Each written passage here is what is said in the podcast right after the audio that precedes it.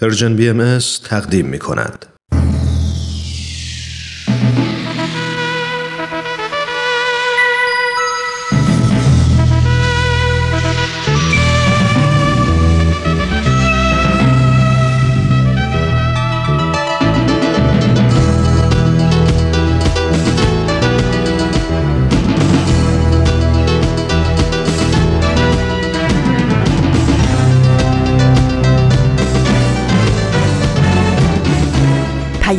دوست. برنامه ای برای تفاهم و پیوند دلها.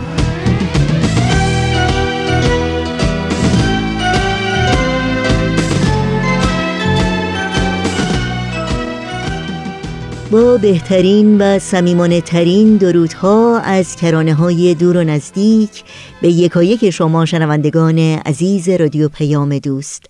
در هر گوشه و کنار این دهکده زیبای جهانی که شنونده رادیو پیام دوست هستید امیدواریم تندرست و دلشاد باشید و روز و روزگار به کامتون باشه نوشین هستم و همراه با بهنام پریسا و دیگر همکارانم برنامه های امروز رادیو پیام دوست رو تقدیم شما می کنیم.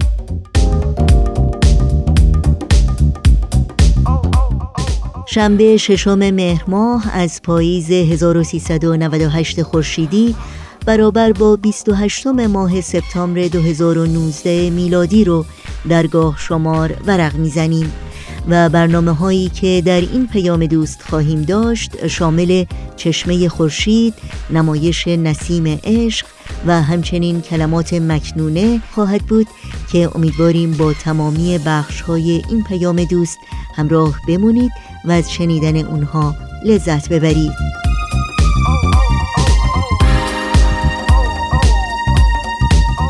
ما رو هم از خودتون بیخبر نگذارید با تلفن، ایمیل و یا از طریق شبکه های اجتماعی و یا صفحه تارنمای سرویس رسانه فارسی باهایی با ما در تماس باشید و نظرها و پیشنهادها، پرسشها و انتقادهای خودتون رو مطرح کنید.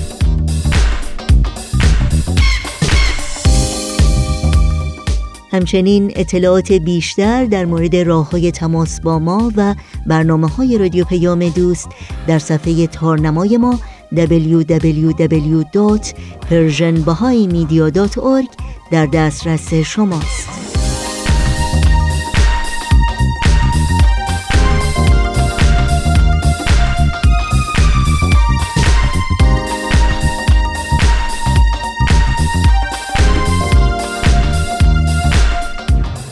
این صدا صدای رادیو پیام دوست با ما همراه باشید.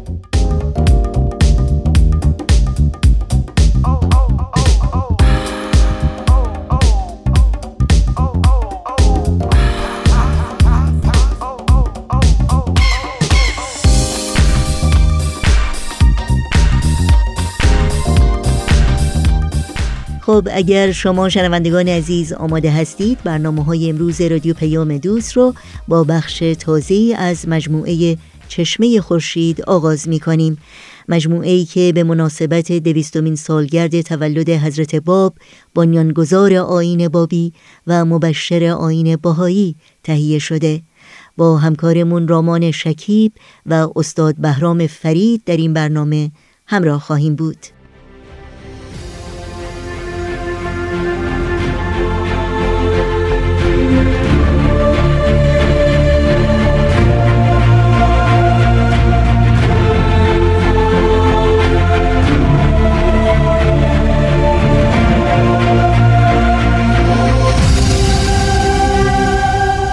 چشمه خورشید. نگاهی به آثار حضرت باب.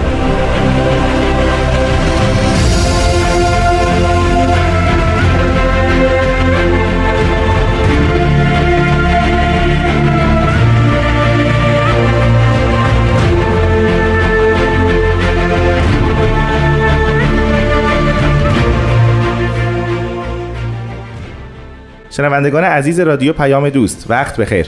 رامان شکیب هستم و این یکی دیگه از سری برنامه های چشمه خورشیده. ما در این برنامه به همراه استاد بهرام فرید به معرفی و بررسی مختصر آثار حضرت باب مبشر به آین باهایی و پیامبر دیانت بابی می‌پردازیم. با ما همراه باشید.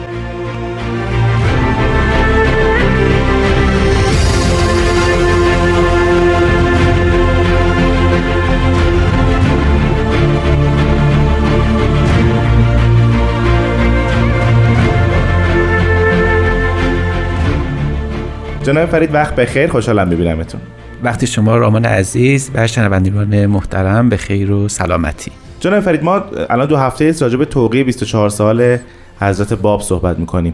راجع به حدیث من عرفه نفسه او صحبت کردیم و همینطور هفته پیش راجع به معنای سلوک و رساله سلوک. بله. قرار شد که باز هم یکی دیگه از اون سوالات رو این هفته بررسی کنیم. بله. و طبیعتا پاسخ حضرت باب رو.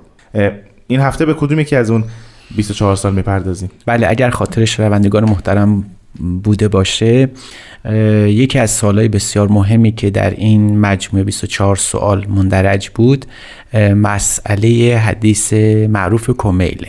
بله. یک حدیث بسیار معروفی هست که کمیله ابن زیاد نخعی پرسید از حضرت علی و حضرت علی در جواب او پاسخی دادند که به صورت معمایی در طول تاریخ اسلام به خصوص در مکتب شیعی محل توجه قرار گرفت فرید پیش از اینکه وارد خود مبحث اصلی بشیم این شخص این کمیل که بود در واقع کمیل ابن زیاد نخعی یکی از یاران و یاوران حضرت علی بود که ما از جزئیات زندگی او مطلع نیستیم فقط می‌دانیم که از محبان و گاهی هم از قالیان اهل بیت بوده به خصوص در زمان حضرت علی و خیلی از اهل تصوف اون رو یکی از بنیانگذاران تفکر صوفیانه یا عرفانی می‌شناسن. او در جنگ سفین هم حضور داشت و در, در حقیقت یکی از شیفتگان حضرت علی بود و بعد از شهادت حضرت علی هم بارها به حکام اموی اعتراض می‌کرد. و این اعتراضاتش انقدر گسترده بود و تند و سریع و گزنده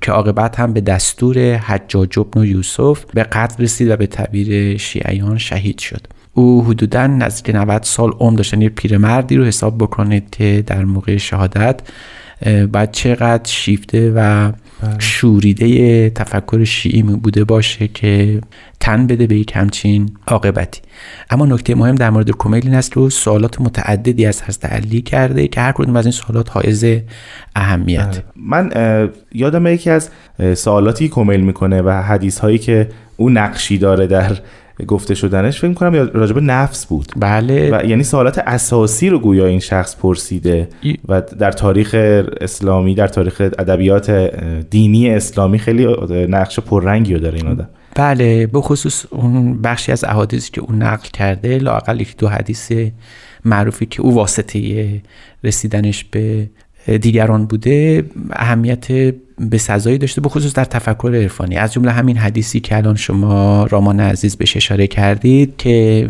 از حضرت علی می‌پرسه من می‌خوام بدونم نفس چیه؟ و حضرت علی جواب میدن که ایول نفس ترید ان او عرفک کدوم نفس رو می‌خوای که من به تو بشناسونم؟ و او عرض می‌کنه که هل هی الا نفس واحده آیا به جز یه نفس؟ مگه ما چیز دیگه هم داریم؟ و حضرت علی در جواب عنایت میفرمایند که یا کمیل انها هی اربعتون چهار تاست بعد میگن نفس نامیه داریم نفس حیوانیه نفس ناطقه و نهایتا نفس کلی. کمطور می‌دونین تقسیم بندی اینقدر قوی بود بله. که در تمام متون عرفانی و فلسفی جایی گرفت و بعدها هم در آثار شیخ احمد احسای حضرت با و بخصوص در آثار حضرت بهاءالله و حضرت عبدالبها منعکس شد. این یکی از اون احادیث معروفه. اما سوال اصلی راجع به حقیقت چی بود که کمیل پرسید؟ یعنی خیلی جالبه که اون دوران یکی هست که ذهنش درگیر نفس و حقیقت هست و سوال می‌کنه و من می‌خوام بدونم سوال اصلی چی بود از حضرت علی؟ بله در واقع کلمه حق که در قرآن به کار رفته در خود قرآن به موازی مختلف و معانی گوناگون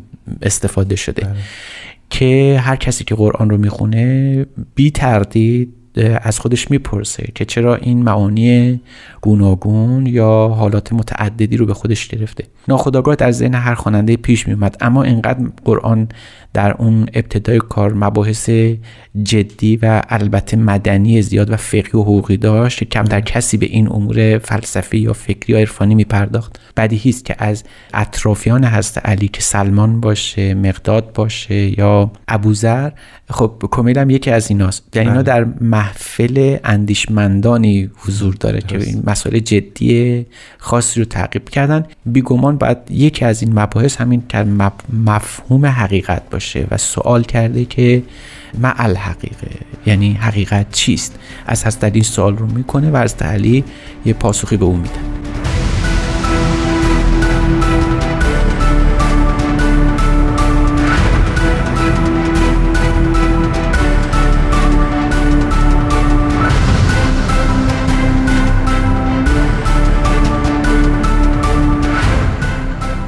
شنوندگان عزیز به برنامه چشمه خورشید گوش می‌دید.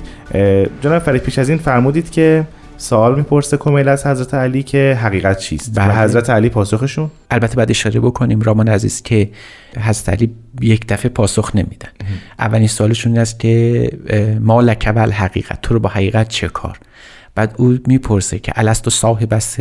من واقعا یکی از کسایی که محرم اسرار تو هستم نیستم آیا یکی از اونا نیستم؟ هست علی میفرمان که بلا درسته. اما بنزی کافی از علم من تو نصیب بردی. بازم جواب نمیدن. بار سوم کمیل ازش می‌پرسه که او مثل که یو خیب و سائلا آیا یه کسی مثل تو یه آدم رو نامید می‌کنه؟ یه سائلی یه جستجوگری رو؟ حضرت علی اینجا که بحث ناامیدی مطرح میشه و اینکه از مقام علمی ایشون استفسار شده و طرف نامید بشه پرهیز می‌کنن و وارد جواب میشن. اما جواب هایی که میدن تر واقع نه تنها جواب نیست بلکه اینقدر معمایی و حالت استعاره ای داره که هر کدوم از اینها قابل بحث و تعنیست که در طول هزار سال بعد تا ظهور حضرت اعلی دائما ازش در موردش توضیح داده شده. جواب اول این است که کشف و صباحات الجلاله من غیر الاشاره. یعنی صباحات جلال رو بدون اینکه اشاره بهش بشه باید کشف کرد. کامل متوجه نمیشه میگه زدنی بیانن. همیشه توضیح بیشتر بدید. حضرت علی جواب میدن که محول موهوم مع صحول معلوم یعنی موهوم را محو کن با فراموشی آنچه که معلوم است آشکار است. بازم واضح نشد. و می‌پرسه زدنی بیانن. این دفعه جواب میدن که حد کس ستر لغلبت سر یعنی دریدن هر پرده است تا سر قاله باید باز بار دیگر سوال می‌کنه که من متوجه نشدم. زدنی بیانن و بعد جواب میدن جذب الاهدیه به صفت توحید یعنی طالب اهدیت و کشش اهدیت باشد با اون صفت توحیدی که بر او سزاست. باز میگه زدنی بیانن. اینجا هست تعلیف آن نورون یشرق من صبح الازل فیلوه علا حیاکل توحید آثارو یعنی یه نوری است که از صبح ازل میتابد بعد حیاکل توحید آثار او آشکار می‌شود. این دفعه جواب میده که زدنی بیانن. بازم من متوجه نشدم. جواب این است. اتف سراج فقط طلع از صبح. چراغ را خاموش کن که صبح بردمید. انگار در می‌رفتن از جواب دادن. چون سوال خیلی سوال وسیع و عمیقیه. بله. صاحبان ادیان انگار سوال جواب مستقیمی انگار به اینجور سوالات نمی‌دادن. نمی‌دادن حالا چراش مهمه. آره. بعد در اینجا به این نکته اشاره بکنیم که فقط یک مسئله وجود داره که ادیان و صاحبان ادیان شارعان دین اولیای الهی از اظهار سریح اون خودداری می‌کنن. و اون مسئله ظهور بعده. یعنی هر موقع صحبت از ظهور بعد میشه و کم و کیف اون بخصوص بخصوص اون موعود کلی ادیان ارباب دین اون شارعان دین همه تفره میرن از اینکه بله، اون رو بله. صریحا اعلام بکنن از نامش از نشانش از زمانش. دائما دارن به صورت معمایی و استعاره و در حالت رمز و القا صحبت می‌کنن. یعنی میفرمایید این سال کمیل مربوط میشه به ظهور بعد؟ بله یعنی اگر ما تفسیر حضرت اعلی حضرت باب رو بخونیم متوجه میشیم که این سوال مربوط به همین مسئله است. دقت بفرمایید تعداد جوابهایی که داده میشه یک کشف و صبحات الجلاله. بله. دو محول موهومه سه حدک و ستره چهار جذب الاحدی است. پنج نورون. یشرق من صبح ازله و بعد شیشمیش دیگه فسراج و صبح طلوع می‌کنه. بله. اگر ما این 6 تا رتبه رو در نظر بگیریم حضرت ربلا رو عدد 6 خیلی تکیه می‌کنن بله. و بعد هر کدوم از اینها رو مصداق یکی از ظهورات حقیقت می‌دونن. پس اول بریم سراغ این که ببینیم که این حدیث به رغم این اهمیتی که داشته آیا فقط توسط حضرت اعلی حضرت باب محل التفات قرار گرفته یا شروع دیگه هم بر اون وجود داره؟ پیش از اینکه به این به این قسمت برسی من راجع ظهورات حقیقت می‌خواستم بپرسم. یعنی چی هر کدوم از این 6 تا رو به یکی از ظهورات حقیقت نسبت میدن؟ منظور ظهورات حقیقت چیه؟ ببینید هر مسئله ظهوری که هر پیامبری که ظاهر میشه یک دفعه و علنا و آشکارا و بدون هیچ مقدمه پرده از مقامات خودش بر نمیافکنه و بله. سریع اعلام نمی‌کنه که پیامبر خدا یا مظهر ظهوره. او مجبور به یه تمهید مقدماتی است. این تمهید مقدمات این آهسته و آرام آشکار کردن دعوی خود به عبارتی میشه مراتب حقیقت. یعنی یه حقیقت واحد داریم ولی به خاطر گردش روزگار تنوع مردم سبک و سیاق زندگی فرهنگ اونها در جایی که ظاهر میشن و البته البته حوزه های معرفتی که در اونجا وجود داره پیامبر خدا مجبور در لابلای رمزها و الغازها و پیچیدگی های زبانی مقام خودش رو آشکار که به تعبیر این حدیث شش رتبه داره. که در اینجا شش رتبه است. اگر اجازه بفرمایید ما یه استراحت مختصری بکنیم و برگردیم راجع به همین موضوع صحبت کنیم. در خدمتم.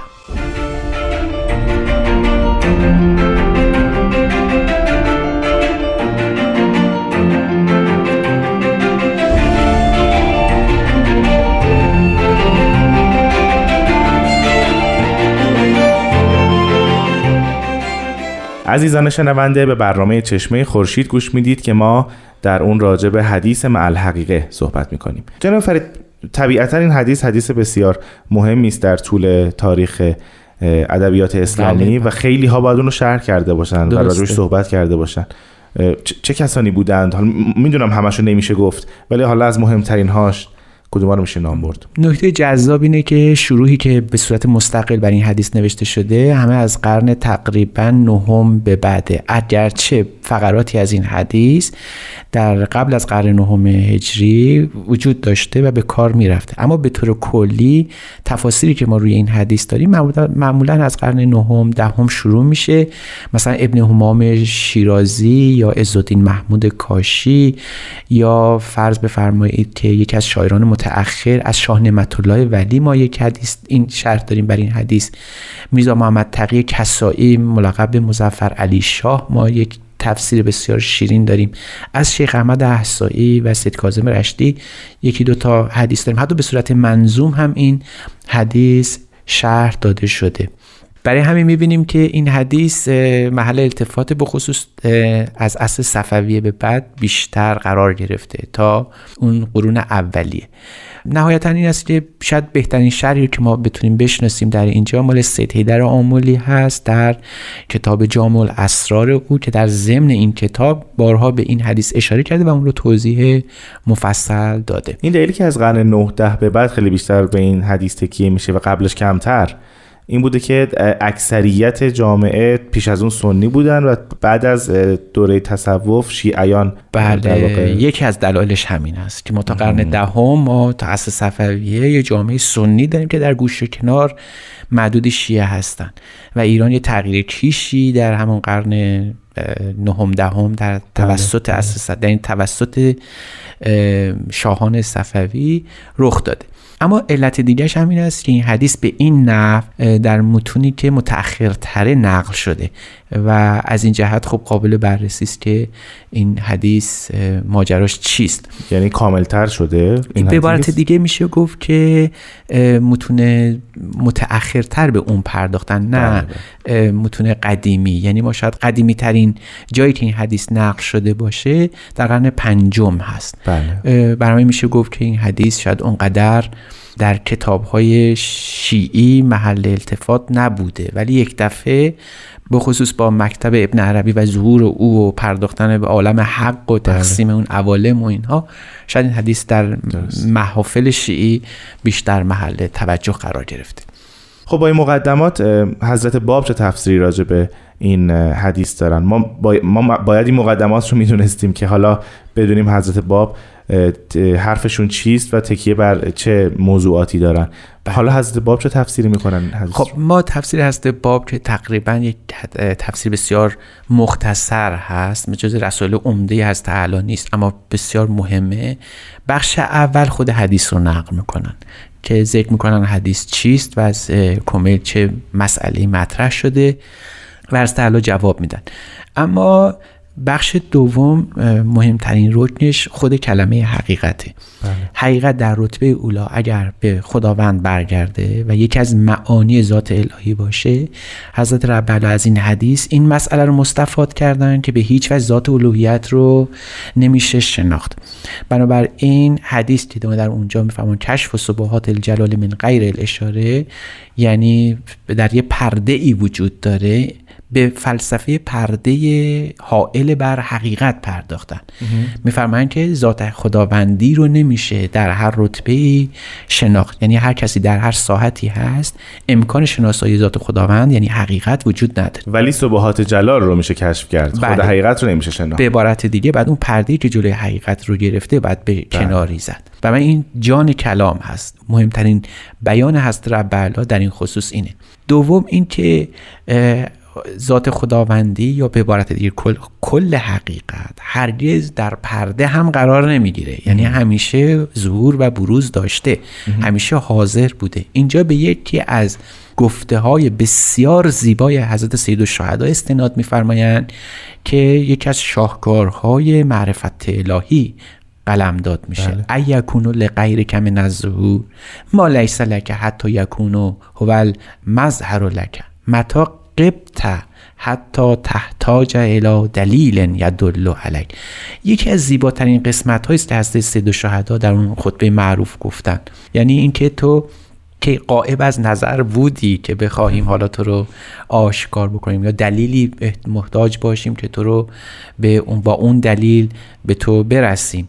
حتی میفهمون که تو دور بودی که ما دنبال آثاری بگردیم تا تا ما رو به تو واصل بکنه. و بعد نفرینی از حضرت سید شهدا خطاب به عموم اهل معرفت رسیده. امیت اینون لا ترا کور باد آن چشمی که تو رو ندیده. ندید.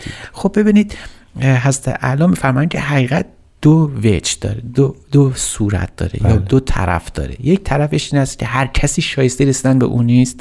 از سوی دیگر حقیقت چنان آشکار و بدیهی و واضحه که حتی برای ارباب معرفت یا اهل بصیرت یا چشم دل قایب نبوده. همیشه وجود داشته و می‌شده بله. به او برسیم. حضرت اعلی حضرت باب در رتبه اول این رو برای ما مشخص می‌کنن که مبادا از این حدیث به تو در تویی حقیقت و اینکه حقیقت در انحصار فرد خاصی است یا گروه خاصی است اشاره می‌کنن. حقیقت آن مظهر خداست آن ظهور الهی است که همیشه برای کسانی که طالبش هستند جویای او هستند مجاهده فی سبیل الله کردن در رسیدن به او آشکار و عیان خواهد بود. جناب فرید متاسفانه وقت ما رو به اتمام هست. اگر اجازه بفرمایید و به خاطر اهمیت این موضوع ما هفته آینده همین موضوع رو پی بگیریم. در خدمتتون هستم. خیلی ممنونم از شما.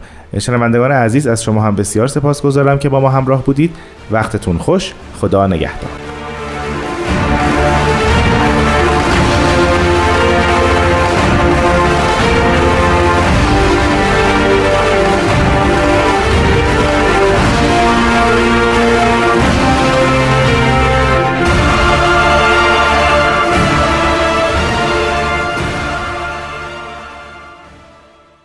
امیدوارم از شنیدن برنامه این هفته چشمه خورشید لذت بردید. با قطعه موسیقی برنامه های امروز رادیو پیام دوست رو ادامه میدیم. با ما همراه باشید.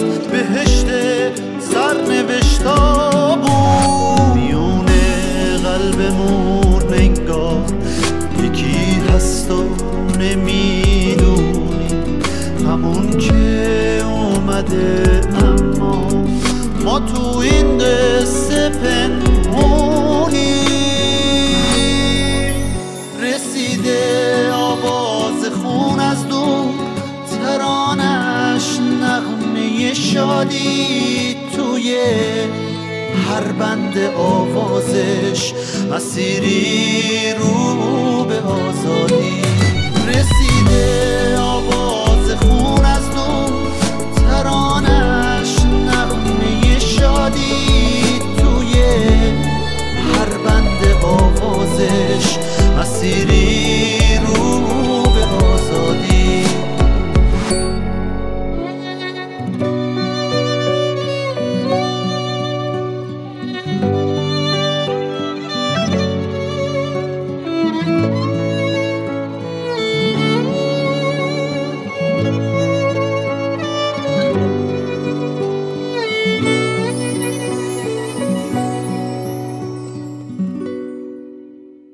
نسیم عشق مجموعه دیگری است که به مناسبت دویستمین سال روز تولد حضرت باب بنیانگذار آین بابی و مبشر آین باهایی تهیه شده. رویداد خجسته‌ای که امسال پیروان آین باهایی در سراسر جهان اون رو جشن می‌گیرند. با گروه نمایش رادیو پیام دوست و نمایش این هفته نسیم عشق همراه خواهیم بود.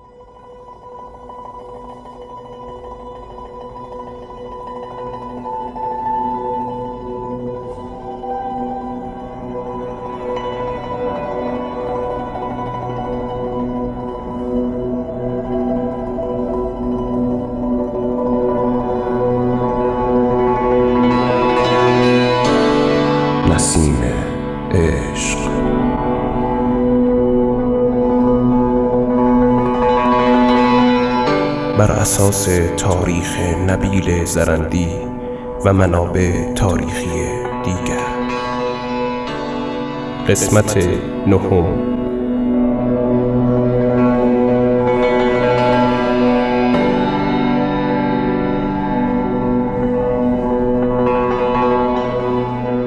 مدتی بود که شیخ حسن به آن جوان فکر می کرد و می‌خواست علت احترام زائد الوصف سید کازم را نسبت به او بداند. شیخ حسن درگیر این افکار بود که اتفاقی دیگر افتاد. آن روز سید کازم طبق معمول مجلس درس داشت. بروید بروید و تقوا پیشه کنید. قرآن را بخوانید و در آیاتش تفکر کنید. به تسکیه نفس بپردازید که شاید لایق شناخت حضرت قائم شوید. آگاه باشید. آگاه با شیخ حسن چه شده؟ چرا سید سکوت کرده؟ نمی‌دانم. بگذار ببینم آنجا چه خبر است. او کیست که نزدیک در نشسته؟ الله اکبر. این که همان جوان است که چند روز پیش با سید به منظرش رفتیم به اینجا آمده چه کند؟ چه خضوعی دارد با این همه علم و معرفت؟ همان پایین نزدیک در جالس شده و صحبتهای سید را گوش می کند جناب سید می شود بیان خودتان را ادامه دهید؟ چه بگویم؟ حق از نور آفتابی که بر آن دامن افتاده است آشکارتر است. کدام دامن را می‌گوید؟ خدایا این که همان جوان است. سید نور را بر دامن او نشان می‌دهد. باید میان آن جوان و سید کازم سری باشد. چرا اسم موعود را به ما نمی‌گویی؟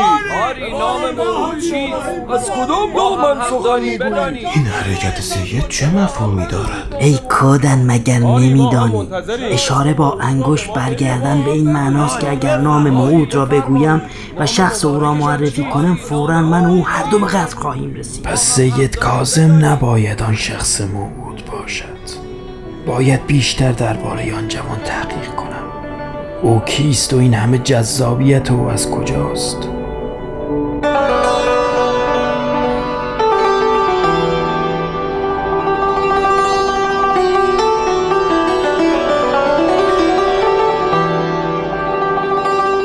بارها در صدد برآمدم که با آن سید جوان ملاقات کنم و از نام و نسبش جویا شوم. چند مرتبه او را دیدم که در حرم سید شهدا غرق مناجات و دعا بود. به هیچ کس نظری نداشت. اشک از چشمانش میریخت و کلماتی در نهایت فساحت از لسانش جاری می‌شد که به آیات شباهت داشت. میشنیدم که مکرر می‌گفت یا الهی و محبوب قلبی. حالت او طوری بود که اغلب نمازگزاران سلات خیش را ناتمام گذاشته و به کلمات و بیانات آن جوان توجه می نمودند و از خضوع و خشوع او حیرت می کردند. گریه او همه را گریان می ساخت. طرز زیارت و عبادت را از او می آموختند. سید جوان پس از انجام اعمال یک سر به منزل خود می رفت و با هیچ کس تکلم نمی فرمود. چند مرتبه خواستم با ایشان مذاکره کنم به محض اینکه نزدیک او می‌رفتم قوه نهانی مرا باز می داشت که وصف آن را نمی توانم بگویم. از جستجو و تفحص همینقدر دانستم که این جوان از تجار شیراز است و در جرگه علما داخل نیست. خودش و اقوامش نسبت به شیخ احمد احسایی و سید کازم رشتی نظری خاص دارند. بعدها شنیدم که به نجف مسافرت کرده و از آنجا به شیراز رفته است. آن جوان در نظرم بود تا اینکه شنیدم جوانی در شیراز ادعای بابیت کرده. به قلبم گذشت که همان جوان بزرگوار است. من از کربلا به شیراز رفتم.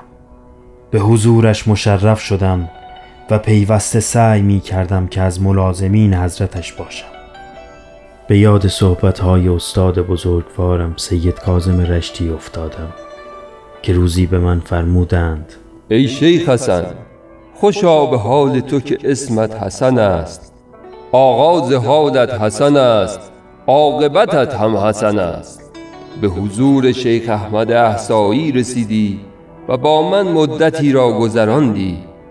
در آینده نیز به شادمانی بزرگی خواهی رسید و چیزی خواهی دید که هیچ چشمی ندیده و هیچ گوشی نشنیده و به قلب کسی خطور نکرده.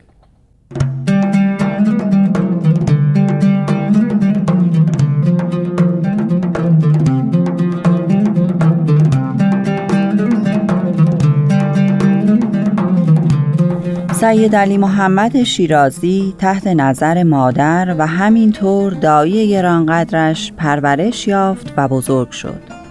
از کودکی عابد و پرهیزگار بود. به ای در زهد و تقوا از همگان پیشی گرفت که معلم خود را متعجب ساخت. نوجوانی که درستکاری و امانتداریش در تجارت زبان زده همگان بود. تجارتی همراه با عبادت و ریاضت در گرمای سخت بوشه جوانی که سفرش به کربلا همه را علل خصوص مادر را بیقرار و دلتنگ ساخت. کار به جایی رسید که مادر دایی را به کربلا فرستاد تا او را راضی کند که به شیراز برگردد. به محض برگشتن سید علی محمد جوان به شیراز مادرش دختری را برایش خواستگاری کرد. خدیجه بیگم از اقوام بود. خانوادهش همراز و همراه خانواده سید علی محمد بود. بعد از خواستگاری سید جوان دوباره تجارت را از سر گرفت و راهی بوشهر شد. تا اینکه در سال 1258 هجری قمری عقد و ازدواج رخ داد و ایشان در خانه پدری و موروسی خود در شیراز ساکن شدند. ایام آرام و شادی داشتند. به خصوص مادر بزرگوار از اینکه پسرش را در کنار خود می‌دید بسیار مسرور بود. تا اینکه احمد به دنیا آمد. طفل معصومی که مشیت الهی در این بود که در این عالم نماند. و این گونه بود که اولین غم بر چهره این عائله نشست. مادر بسیار بیقرار بود. سید علی محمد فرزندش را از دست داده بود ولی ایمانش را نه. به همسر و مادر خیش دلداری می‌داد. اما گویا دست تقدیر برایشان مقدرات دیگری داشت.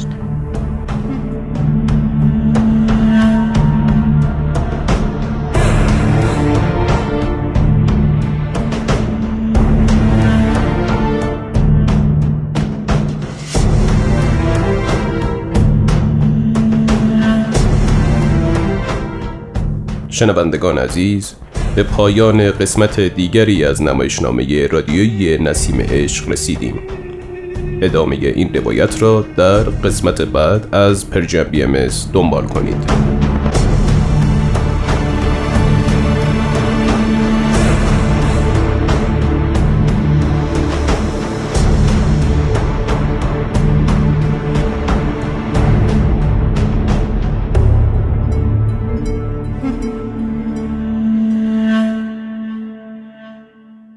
همچنان با برنامه های این شنبه رادیو پیام دوست همراهی می کنید و نمایشی رو از مجموعه نسیم عشق شنیدید در این ساعت توجه شما شنوندگان عزیز رادیو پیام دوست رو به بخش کوتاهی از مجموعه کلمات مکنونه جلب می کنم.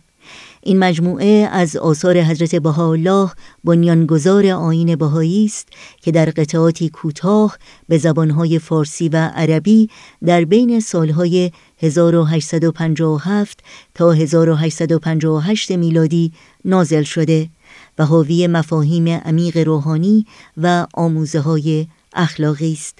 با هم بشنویم.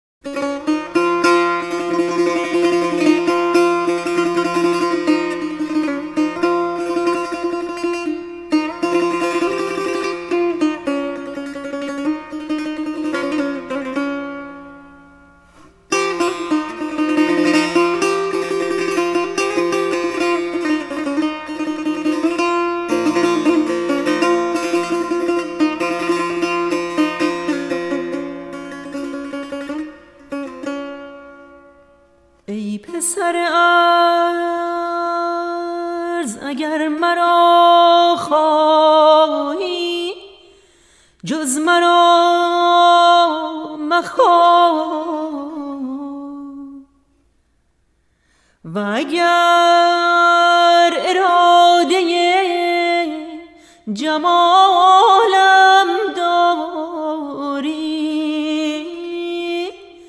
چشم از عالمیان بردار. زیرا که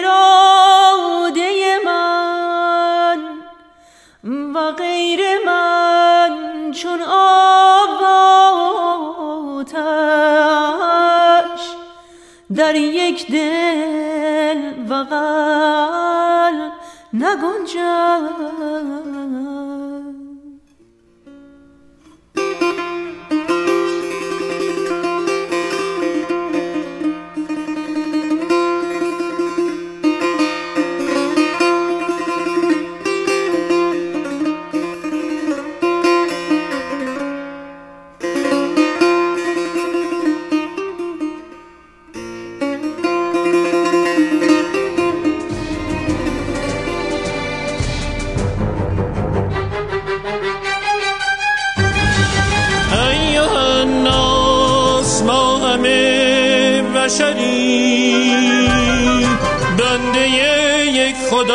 دادگری. خواهران و برادران همین چون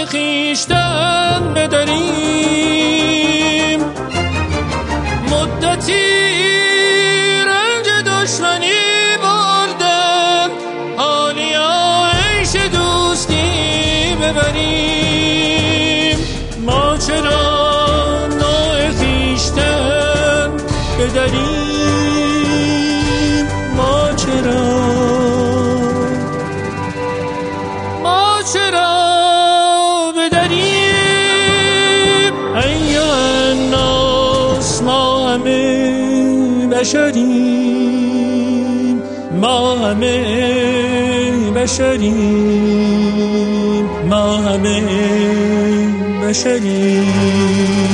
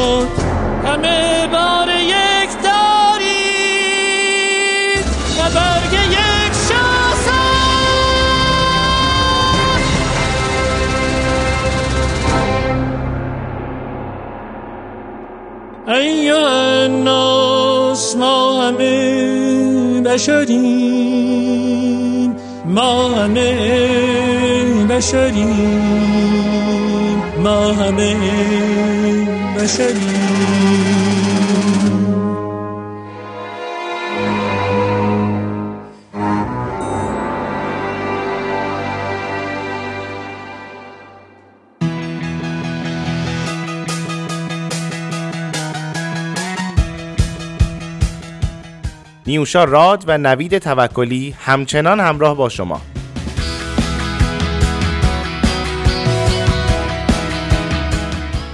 گرامافون برنامه ای که می‌پردازه به معروف ترین آهنگ هایی که موضوع آنها صلح یا دیگر مسائل اجتماعی است.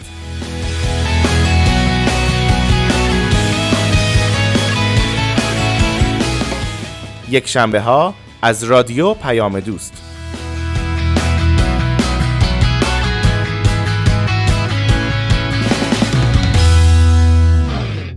نرم نرمک می‌رسد اینک پایان برنامه های این شنبه رادیو پیام دوست. همراه با بهنام مسئول صدا و اتاق فرمان پریسا ویراستار و تنظیم کننده پیام دوست امروز و البته تمامی همکارانمون در بخش تولید رادیو پیام دوست از همراهی شما سپاس گذاریم و به همگی شما خدا نگهدار میگیم. تا روزی دیگر و برنامه دیگر شاد و پیروز باشید.